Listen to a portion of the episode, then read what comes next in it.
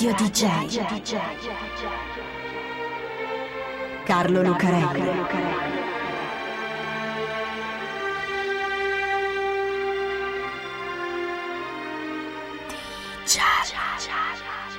Carlo Lucarelli presenta Di Giallo, il radiodramma di Radio DJ.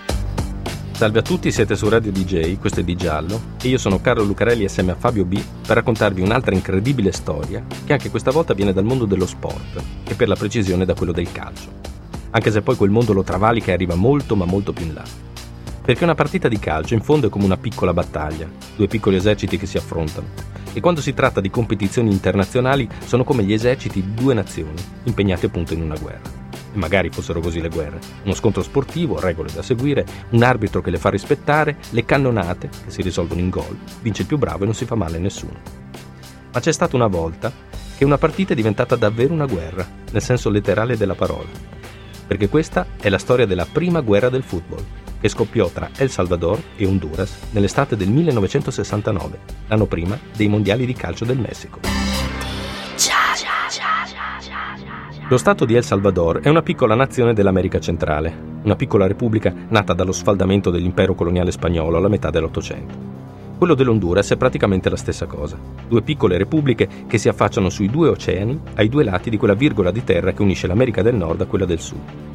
Anche le loro storie sono simili, guerra d'indipendenza, repubblica presidenziale, tentativi di riforme, colpo di Stato e dittatura militare. I rapporti tra i due stati però non sono buoni stretti l'uno sull'altro, si sono sempre contesi un golfo sull'Oceano Pacifico, il Golfo di Fonseca, che è un bel posticino riparato e tranquillo, ottimo per l'attracco delle navi, a differenza del resto della costa, che invece è aperta, esposta agli uragani del Pacifico. Ecco, il Golfo di Fonseca è dell'Honduras, che ha anche una costa sull'Atlantico più tranquilla, mentre El Salvador ha solo spiagge sul Pacifico. Perché non spetta loro il Golfo di Fonseca invece che all'Honduras? Prima questione, che agita i rapporti diplomatici tra i paesi. Seconda questione, l'immigrazione. Succede che da qualche anno gli Stati Uniti, che hanno una forte influenza nella regione e ce la vogliono mantenere, visto quello che sta succedendo a Cuba con Fidel Castro, alleato dell'Unione Sovietica, siamo negli anni della guerra fredda. Ecco, succede che gli Stati Uniti cercano di creare un mercato comune tra gli stati del Centro America e spingono investitori yankee ad operare in quella zona. Gli investitori però non portano i loro soldi dappertutto, a caso, ma investono soprattutto in quei paesi che sono messi meglio dal punto di vista delle infrastrutture. El Salvador è uno di quelli e così i soldi delle compagnie americane che si occupano di piantagioni, come la United Fruit Company, vanno a finire lì. Immense piantagioni di banane, manodopera a basso costo, tutti zitti visto che si tratta di una dittatura militare. E Salvador si ritrova con un aumento della popolazione che non sa come impiegare e come sfamare, visto che i campi sono occupati dalle coltivazioni intensive destinate alle banane, e non è che si può vivere mangiando solo banane. Allora il governo di El Salvador si mette d'accordo con quello dell'Honduras. Firmano la convenzione bilaterale sull'immigrazione e 300.000 disoccupati di El Salvador emigrano in Honduras. Ora gli immigrati di El Salvador sono una risorsa per l'Honduras, coltivano le terre abbandonate, fanno rifiorire l'economia, però sempre immigrati sono, e si sa, appena le cose vanno male, ecco che sono loro a prendersi la colpa. Intanto i contadini dell'Honduras non li volevano neanche prima. Chi sono questi qua, cosa vogliono, ci rubano il lavoro. Così alla prima crisi economica, che porta anche un po' di guai in politica, confisca dei beni degli immigrati e decreto di espulsione, e se ne tornino tutti da dove sono venuti, a El Salvador.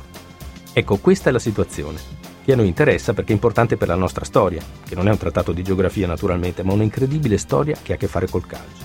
Perché quello è il 1969, un anno importante per il calcio di tutto il mondo. Quello è l'anno delle qualificazioni ai mondiali di calcio di Città del Messico del 1970. Il calcio in Sud America è sempre stato importante e sentito forse più che in ogni parte del mondo. A parte essere una vera e propria industria, con scuole di formazione e possibilità di lavoro uniche, per esempio per i ragazzi delle favelas brasiliane, che solo col calcio possono uscire dal ghetto, il calcio è una passione che va oltre il campo da gioco, e anche in maniera drammatica, come testimoniano le risse e le vere e proprie battaglie in cui calciatori e tifosi si massacrano anche nei gironi più piccoli o come la morte di Andrés Escobar, difensore della nazionale colombiana ai mondiali di calcio degli Stati Uniti del 1994. La Colombia gioca contro gli Stati Uniti. Escobar calcia per sbaglio verso la sua porta, autogol. Stati Uniti in testa per 2-1, la Colombia viene eliminata e torna a casa. A Medellin, un mese dopo, Escobar esce da un locale in cui è stato con la moglie e trova ad attenderlo un gruppo di persone che si mettono a litigare con lui, finché uno non tira fuori una pistola e gli spara addosso 12 colpi calibro 38. I testimoni presenti dicono di aver sentito l'assassino che gridava gol o grazie per l'autogol, come dice la moglie. Forse dietro c'è un giro di scommesse, forse il narcotraffico, ma non importa. Escobar viene ammazzato comunque per un gol. Insomma, il calcio in Sud America è una cosa seria. Ecco, quell'anno, il 1969, l'anno in cui tra El Salvador e Honduras i rapporti sono fatti sempre più tesi e con 300.000 espulsi appena arrivati, i due stati hanno cominciato a scambiarsi attacchi e insulti feroci sui giornali, in televisione e attraverso le rappresentanze diplomatiche. Ecco, proprio quell'anno ci sono le selezioni per il Mondiale di calcio, che si giocherà a Città del Messico, Mexico 70, quello che finisce con Brasile-Italia 4-1, un mare di polemiche e il CT Valcareggi, accolto a pomodori dai tifosi italiani all'arrivo in aeroporto Fiumicino. Ma nel 69 siamo ancora ai preliminari e c'è una grande tensione tra le squadre del Centro America. I mondiali si giocheranno proprio lì, in casa loro, ci sono due posti disponibili per le squadre della zona e dato che il Messico è automaticamente selezionato da regolamento perché ospita i mondiali, le altre devono giocarsela. Lo fanno. 12 squadre, 4 gironi, 3 squadre a girone. Si va per eliminazione. L'Honduras e El Salvador vincono quasi tutte le partite dei loro gironi e così arrivano alle semifinali assieme a Haiti e Stati Uniti. Semifinali significa che le squadre che hanno passato i turni si affrontano a 2 a 2 e chi vince va in finale. Sorteggio. Gli Stati Uniti si trovano contro Haiti e l'Honduras si trova contro El Salvador. Honduras e El Salvador, i grandi nemici di quei giorni. Insulti sui giornali, bastardi voi, no voi, e anche tra ambasciatori e governi. Uno contro l'altro e chi vince va alla finale per i mondiali di Mexico 70. È una gran partita. Di giallo. Strane storie, sorprendenti e misteriose. Il regolamento prevede che i quattro semifinalisti si sfidino in due partite, una di andata e una di ritorno, nei due campi. Gli Stati Uniti e Haiti giocano prima a Port-au-Prince e poi negli USA. Haiti vince sempre e si qualifica per la finale, ma questo ci interessa meno. A noi adesso interessano El Salvador e Honduras. La prima partita è prevista in Honduras, all'Estadio Nacional Francisco Moranzán di Tegucigalpa, la capitale, 8 giugno 1969. I giocatori della nazionale di El Salvador si preparano a casa, meglio non andare in ritiro in Honduras naturalmente. Limitiamo gli spostamenti e la permanenza al minimo. Si gioca e poi tutti a casa al sicuro. Però non è che possono essere paracadutati sul campo di calcio da un elicottero. Per quanto i due stati siano vicini, ci sono sempre un po' di chilometri di strada e almeno una notte a Tegucigalpa bisogna dormirci. Così i giocatori della nazionale, dei riservi, i tecnici e il commissario tecnico prendono un albergo in segreto e scendono lì. Il segreto però si viene a sapere presto e già dalla sera l'albergo viene circondato da un gruppo di tifosi dell'Honduras, e non solo di tifosi, centinaia di persone, che prendono a sassate le finestre dei giocatori e fanno un chiasso infernale, battono pentole e coperchi e suonano il clacson delle auto per tutta la notte, impedendo a tutto il quartiere di dormire. La polizia, naturalmente, non interviene. La mattina dopo non va meglio. I tifosi sono ancora lì, anzi, quella mattina c'è sciopero, c'è una manifestazione degli insegnanti e parte del corteo va a finire proprio sotto l'albergo a manifestare contro la squadra di El Salvador. Bisogna andarsene in fretta. C'è il pullman parcheggiato in un garage nascosto. Ma i tifosi dell'Honduras hanno trovato anche quello. Lo assaltano, gli tranciano tutte le gomme. In qualche modo allo stadio ci arrivano. E anche lì naturalmente è un inferno. Ora, giocare fuori casa, con tutte le curve piene dei tifosi della squadra avversaria che sono già lì, non è mai una situazione confortevole. Ma in quel caso è ancora peggio. I tifosi sono tutti dell'Honduras i calciatori di El Salvador sono fischiati dall'inizio alla fine, anzi, lo sono ancora dalla notte prima, non hanno mai smesso di beccarsi dei fischi. Tengono comunque fino quasi alla fine, quando a un minuto dello scadere del tempo Leonard Wells, che sta in difesa, prende la palla, dribbla un po' di attaccanti, si spinge in avanti e segna 1-0 per l'Honduras. La vittoria della squadra locale calma un po' i tifosi e la squadra di El Salvador riesce a tornare a casa, se no magari li linciavano lì allo stadio. E non è un'esagerazione. La partita viene presa sul serio, tanto che fa già una prima vittima. C'è una ragazza a El Salvador che si chiama Amelia Bolanos. Amelia ha 18 anni, è una tifosa sfegatata dell'El Salvador, oltre che una fervente nazionalista, e sta seguendo la partita alla televisione come tutto il suo paese. Quando Wells segna e l'arbitro fischia alla fine, Amelia corre in camera da letto di suo padre, che tiene una pistola nel cassetto, se la punta alla testa e si spara. La giovane non ha retto al dolore di vedere la sua patria in ginocchio, scrive il giorno dopo El Nacional, quotidiano di El Salvador, il governo decreta per Amelia addirittura i funerali di Stato. Ovviamente, l'atmosfera in cui si gioca la partita del girone di ritorno è esplosiva. Il 15 giugno, questa volta, è la squadra dell'Honduras ad andare a El Salvador, all'estadio della Flor Blanca, per incontrare la nazionale avversaria.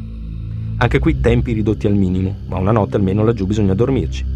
I tifosi di El Salvador scoprono dove dorme l'Honduras. Vanno sotto l'albergo e cominciano a tirare sassi contro le finestre, spaccano tutti i vetri del piano. Allora la polizia deve evacuare la squadra e portarla sotto scorta in un altro albergo segreto. Il giorno dopo è un inferno e i calciatori dell'Honduras devono arrivare allo stadio scortati dall'esercito con i carri armati. E poi fischia l'inno nazionale, questo il meno, i tifosi dell'Honduras che sono andati alla partita praticamente massacrati sugli spalti e la battaglia che continua anche fuori. Ci sono due morti, decine di feriti e un centinaio di macchine incendiate. Quello che succede sul campo non è importante, 3-0 per El Salvador naturalmente, e chi se la sente di segnare in quella situazione. Quelli dell'Honduras pensano solo a finire in fretta e a tornare a casa. E fortuna che abbiamo perso, dicono, se no ci ammazzavano tutti. Ora, visto che il risultato delle due partite è pari, bisogna giocare lo spareggio. Campo neutro, Città del Messico, 27 giugno, 5.000 poliziotti a presidiare l'Estadio Azteca, ma è lo stesso. Quando l'El Salvador vince i supplementari con un rigore, la partita diventa una battaglia che dura per diverse ore. E non finisce lì naturalmente. Lo abbiamo detto che questa è una storia incredibile e lo è proprio perché tutto questo tifo, tutta questa rabbia, tutta questa violenza escono dagli stadi, escono anche dalle città in cui si giocano le partite e coinvolgono tutte e due le nazioni, fino a fare scoppiare una guerra. La prima guerra del football, così si chiama il libro dell'antropologo Ryszard Kapuczynski che racconta questa storia.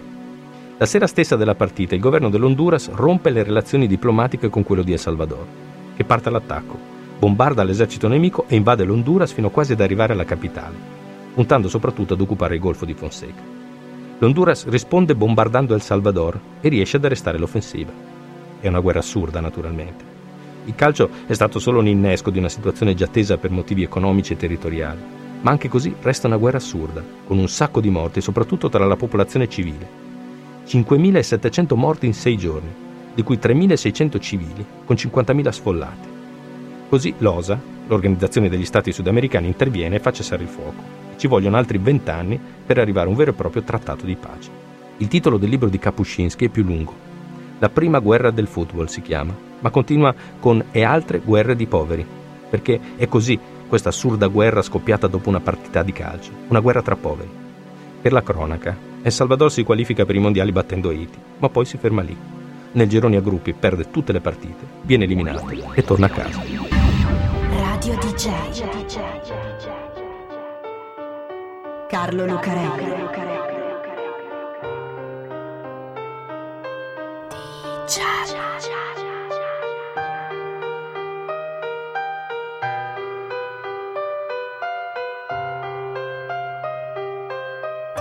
DJ.